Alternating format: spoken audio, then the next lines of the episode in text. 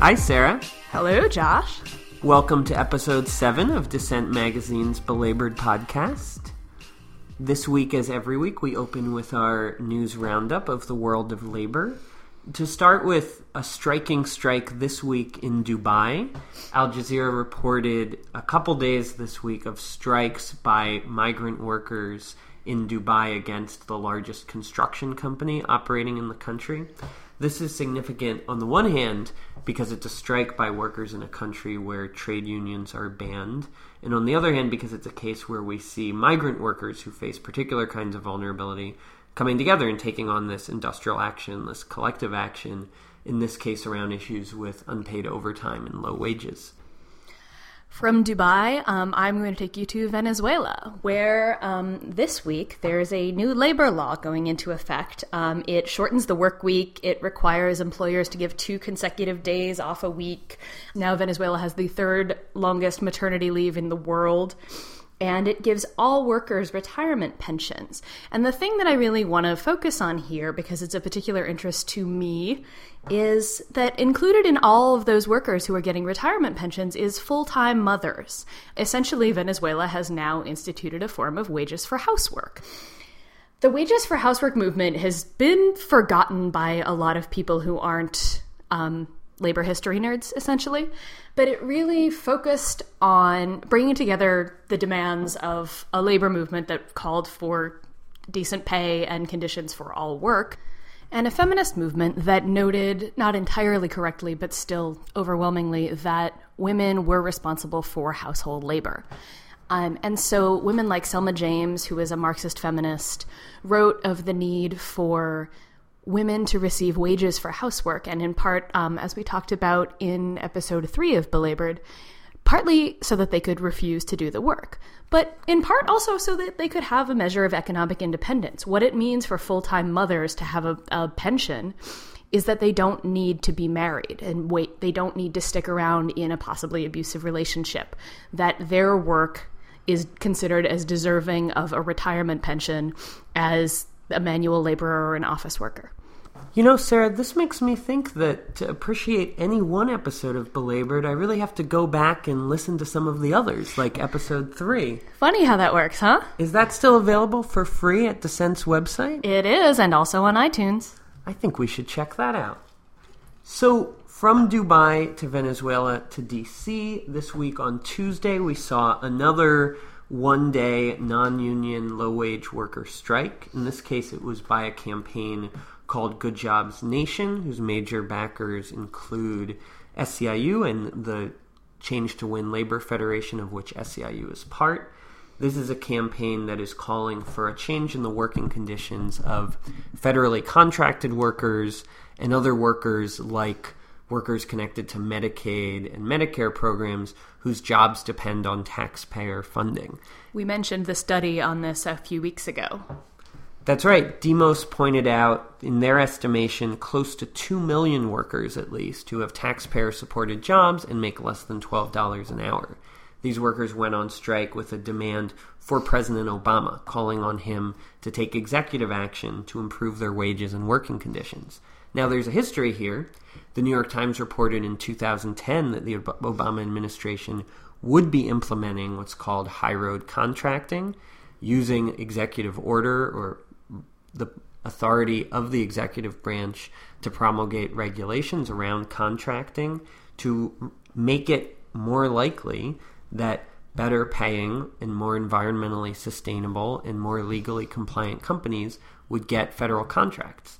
That policy never came to pass. Heather Higginbottom, an OMB appointee, said in 2011 in a hearing that it was not at that time under consideration.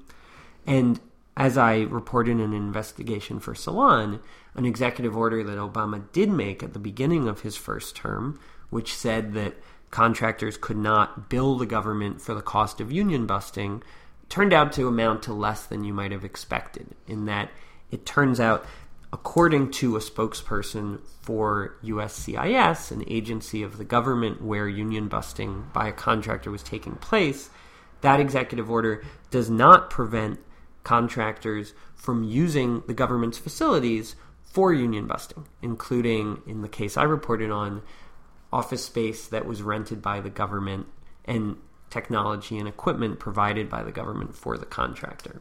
So labor has long been calling on Obama to do something more aggressive, to go beyond saying you can't directly bill the government for union busting, to saying if you are not a company that meets a certain standard in terms of wages and environmental sustainability and following the law, you're not going to get federal contracting.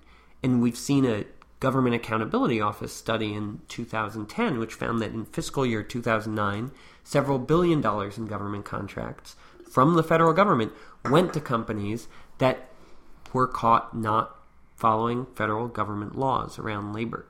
So this push is significant. It's another example of a strike that is carefully tailored to try to minimize the risk of retaliation and maximize impact. Unlike some of the cases that we've seen recently, there were several allegations when the workers came back to work of workers being denied the chance to come to work. And as we saw in the first fast food strike in New York, initial reports are that activists showed up and rather than going through the National Labor Relations Board process and having to potentially wait for years, that at least some of these workers who allegedly were being retaliated against for striking were brought back to work because there was a mobilization facing down the managers and telling them to let the people who had gone on strike go back to work and do their jobs. The image that is forever going to mark this particular strike for me was a picture of cops behind the counter at one of these fast food restaurants where these workers had gone on strike, um, essentially working as scabs. In any case, our news roundups for the past couple of weeks have possibly fairly been titled uh, Look Who's Striking Now. And I'm going to take you to Minnesota, where these workers gave up their right to strike, but in a very, very narrow vote in Minnesota's House of Representatives, they voted to allow um, home care and child care workers to form unions. We've seen this happen in California, in um, Washington state, um, in Oregon, where workers who are very, very isolated, working in somebody's home. We've discussed this on the show before, um, who are now given the right to organize and bargain collectively. Uh, most of them, this is work that is funded by the state. It's funded through Medicare or other programs.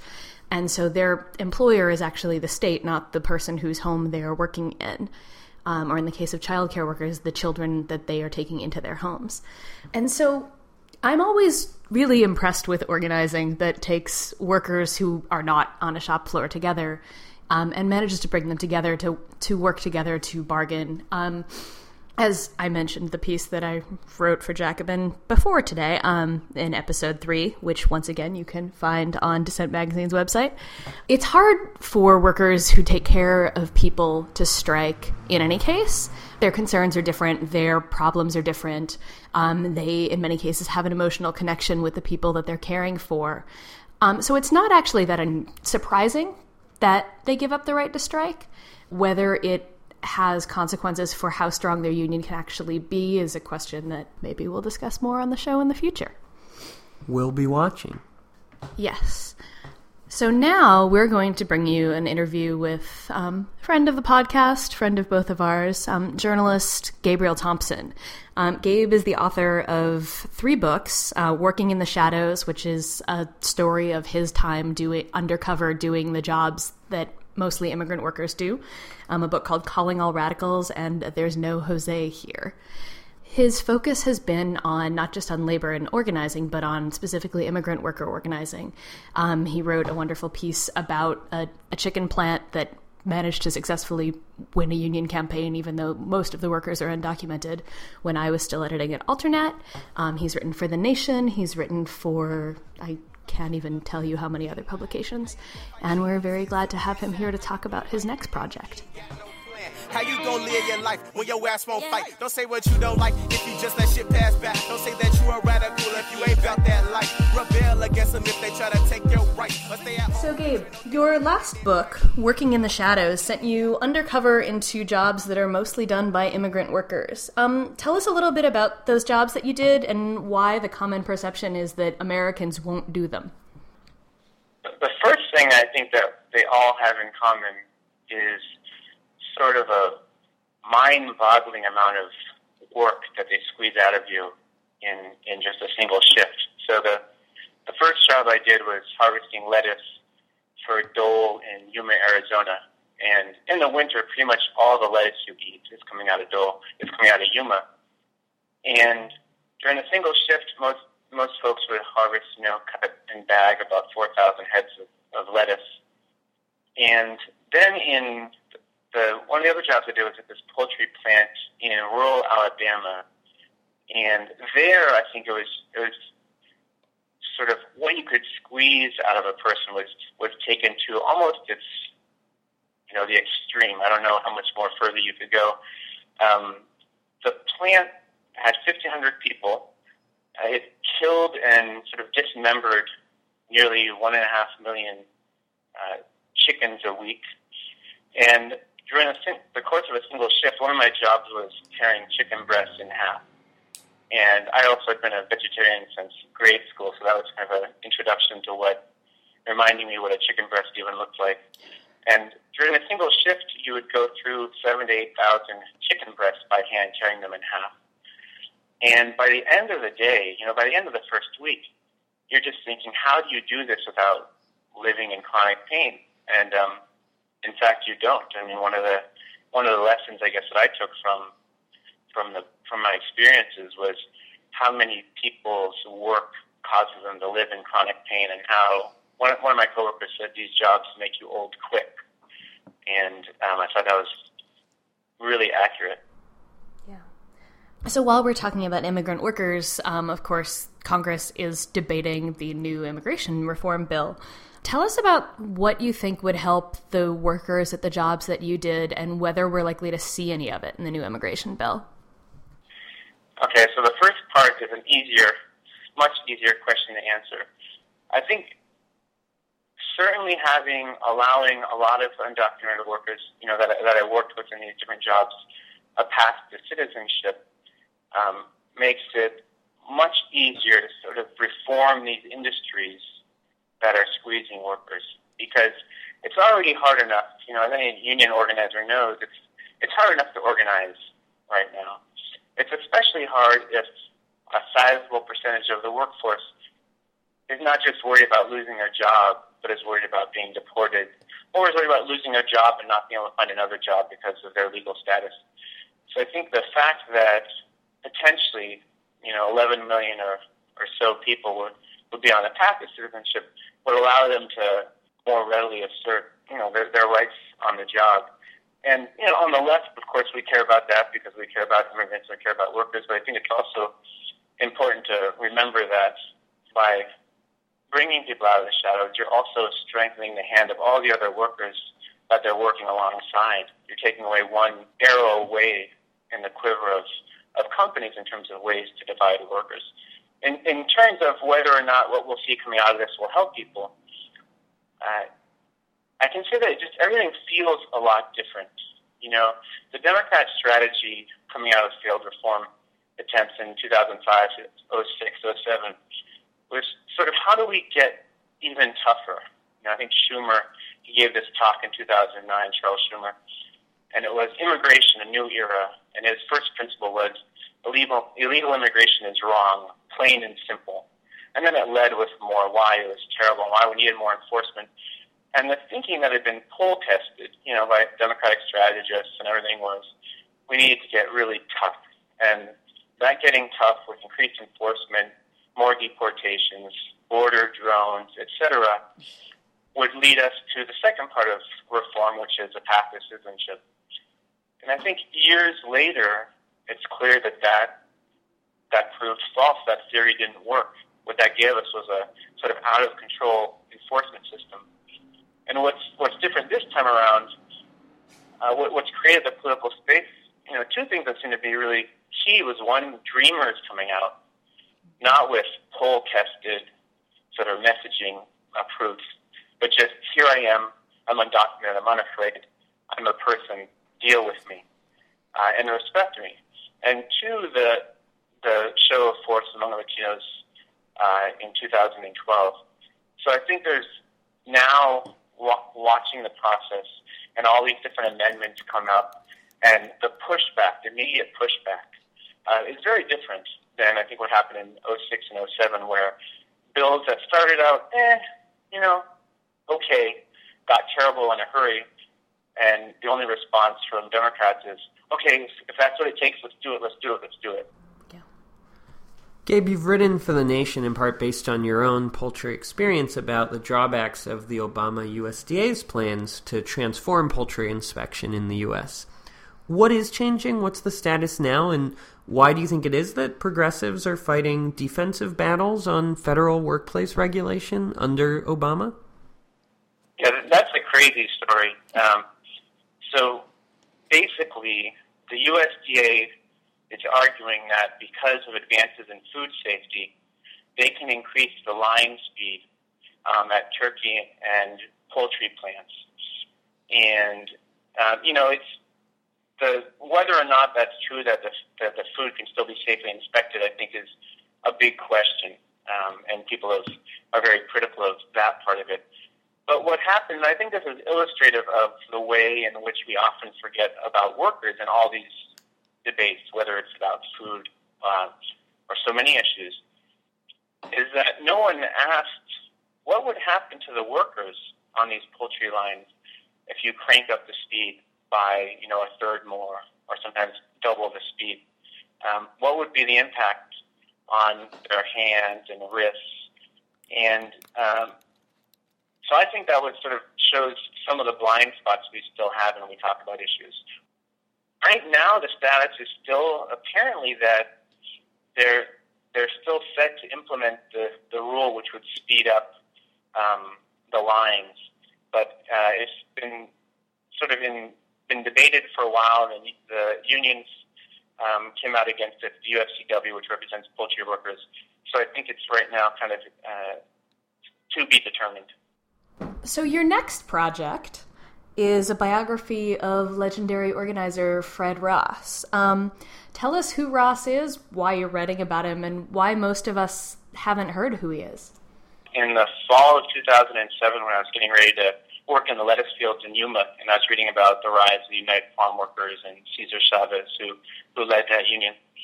And one of the books I was reading talked about how Chavez first got involved in organizing. And uh, in in 1952 in East San Jose, he was living. He was then 25 years old, and this white guy starts wandering around the neighborhood, knocking on doors, talking about registering people to vote and building the political power of Mexican Americans.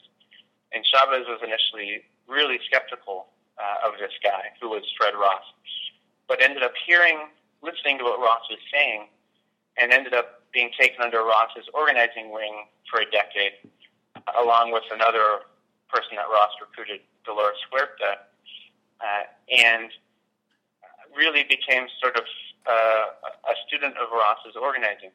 I, I heard that story and I was like, wow, why don't I know more about Fred Ross? Who was this guy?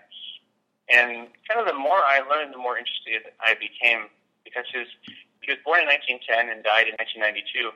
But he spent his life sort of organizing with Mexican Americans, building the political power of Latinos, um, helping lay the groundwork, I think, for a lot of people that came out of the United Farm Workers. You know, I, I worked for a while as an organizer, and it's easy to forget when you read stories about organizing campaigns, and especially victories. It's easy to think like, well, organizing is an exciting occupation. It's important to get things done. Uh, it makes the news, which is always great as an organizer. But that almost never happens. Uh, you know, a lot of organizing is behind the scenes, day after day, and it has big impacts, but they're often not recognized. And so, for me, someone like Ross, who who spent his life organizing really had a big impact, is it's important to share his life and what he did, but it's also a way to remember the kind of critical role that organizers play in you know pushing our country slightly more towards a just resolution. Ross spent several years working for Saul Alinsky, who listeners may remember as the author of Rules for Radicals or a recently emerged Republican boogeyman. How much overlap was there between Ross's organizing philosophy and Alinsky's as they each developed? And where do you think we do or don't see their influence in the way that U.S. unions are organizing now? So, Alinsky really helped raise the money that funded Ross's work. Alinsky was, you know, a great fundraiser, or a good fundraiser, I should say, and a, a good speaker. And Ross was not flashy and had no interest, nor was he skilled at all in raising money. So they, they worked together for almost 20 years. One of the biggest differences between the two, I think, is Alinsky's theory about how to do the work was you you built coalitions of coalitions. So you you pulled a bunch of different groups together that that were already doing work, um, and you kind of amplified their power by bringing them together. And that was also a very male endeavor. You know, the people that came to the that were the heads of neighborhood associations or some of the unions were all pretty much men. Ross switched that a little bit. He really focused on he was organizing in uh, in Southern California mostly among Mexican Americans, and there weren't too many organizations. And he found that a number of the organizations that existed weren't exactly excited about doing organizing. And so he started doing more house a house meeting approach, which is small meetings among among people who might not even be a part of any organization. And that was a pretty big and important tactic, I think, because people can tend to feel very isolated and feel like they don't have any social networks. And organizing, you're always trying to figure out how do you bring the most people together with the least amount of energy. But by building off the links that already existed among family members and friends and having them invite people over, Ross was able to kind of build organizations from the ground up in a way that Alinsky didn't do too much. The other thing that Ross, and this is why I admire Ross, one of the things I admire about him, is he really spent a lot of his time working with women and feeling that women were were at least as capable and often more capable of leading than men. And so I think that's another sort of difference or divergence in that in that Ross spent a lot of his time um, with people like Dolores Huerta in his work. Do you see this influence in organizing today, or do you think that current union leaders could maybe learn something from your upcoming book? Well, if you, if you trace Ross, like Eliseo Medina at, at SEIU, who's been a, a huge proponent of immigration reform and a, a key labor leader, in terms of expanding the labor's working with in coalition with immigrant groups. Eliseo Medina was actually trained under Ross in 1966 in, in Delano during a big UFW Teamsters election. Uh, and I think if, if that election had not been won by the UFW, there's a pretty good chance that the UFW uh, would have would have collapsed. So Eliseo Medina is one person. I think in many internationals and many locals, you'll have people who were trained by Ross.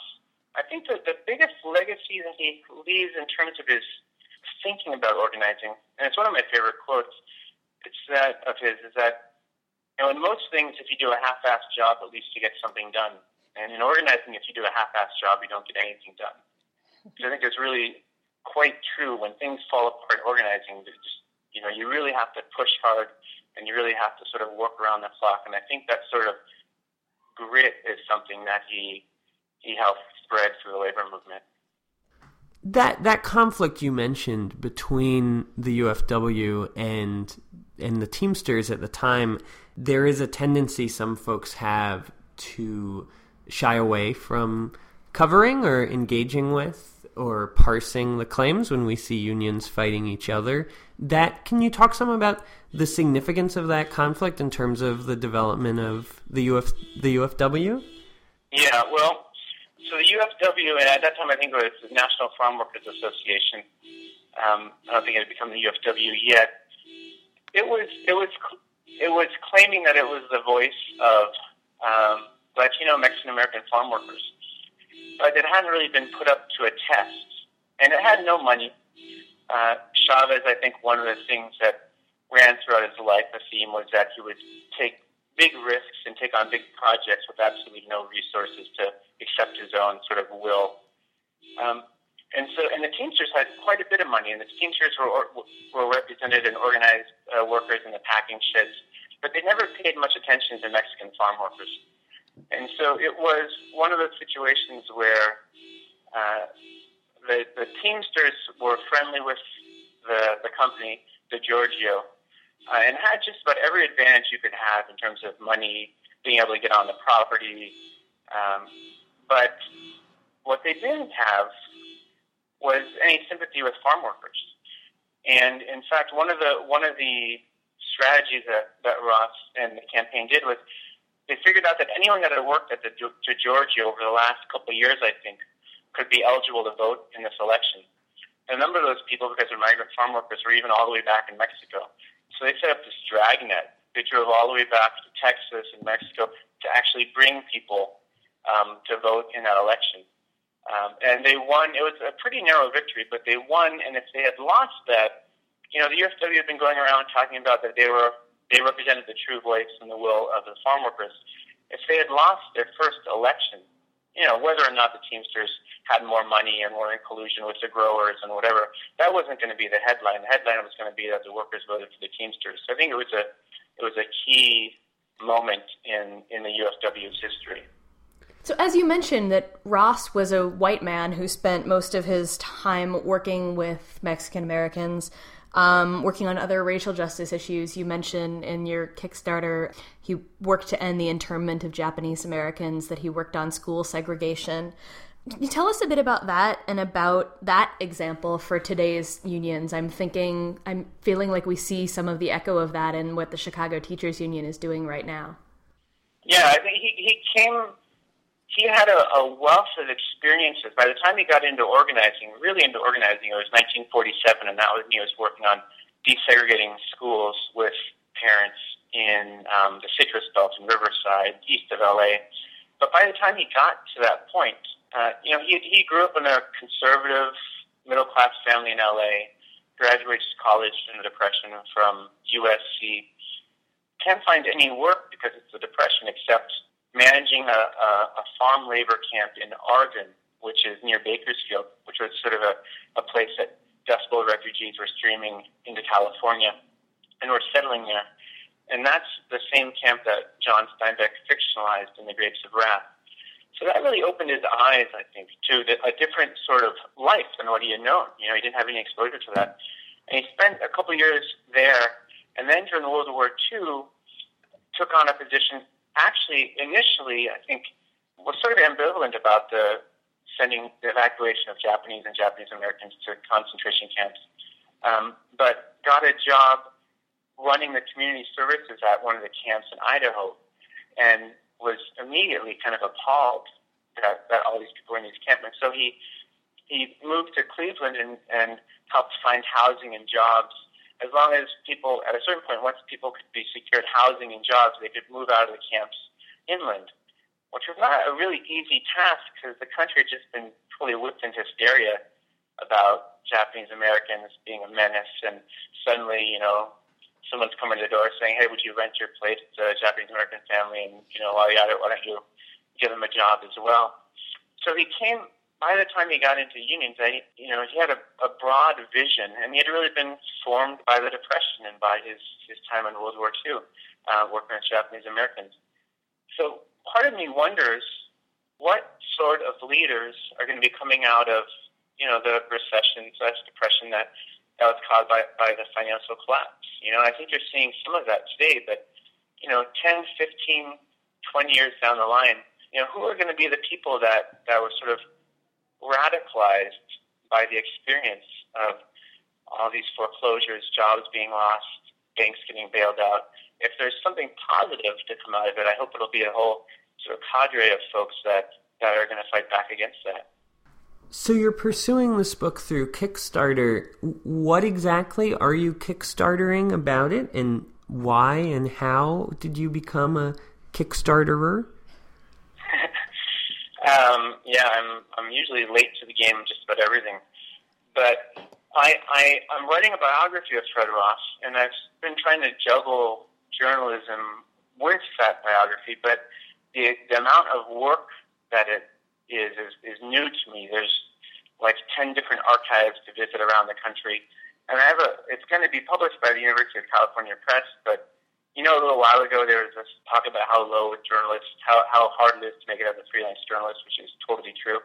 Um, I found the best way for me to piss money away is to try to write books. I mean, it's just like the the Kickstarter campaign is to help me um, try to fund the research for the book by visiting a number of archives and conducting uh, oral history interviews with a number of people that, that are quite old now that worked with Ross in the 40s and 50s, trying to get their voices into the into the book.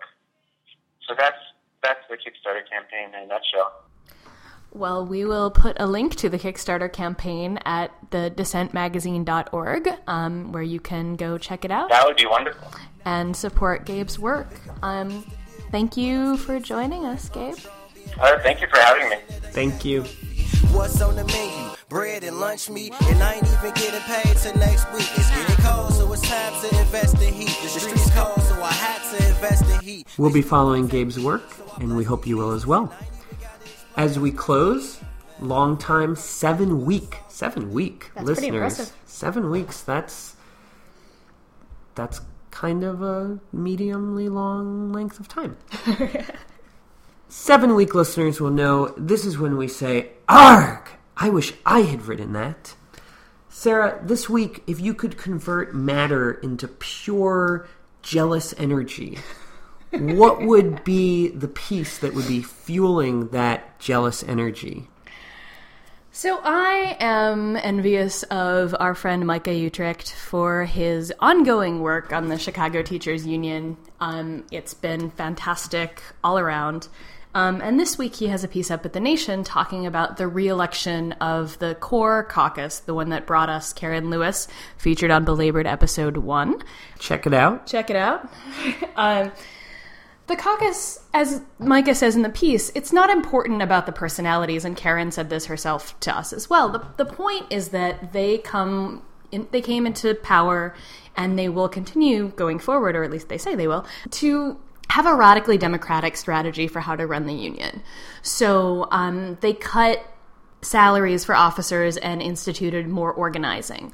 Um, they've really done community outreach. Right now, as we record, um, they are, along with members of the community, some fantastic students at the Board of Education while the board is voting on whether they are going to close the 54 schools, um, again, that Karen discussed with us in Belabored Episode 1.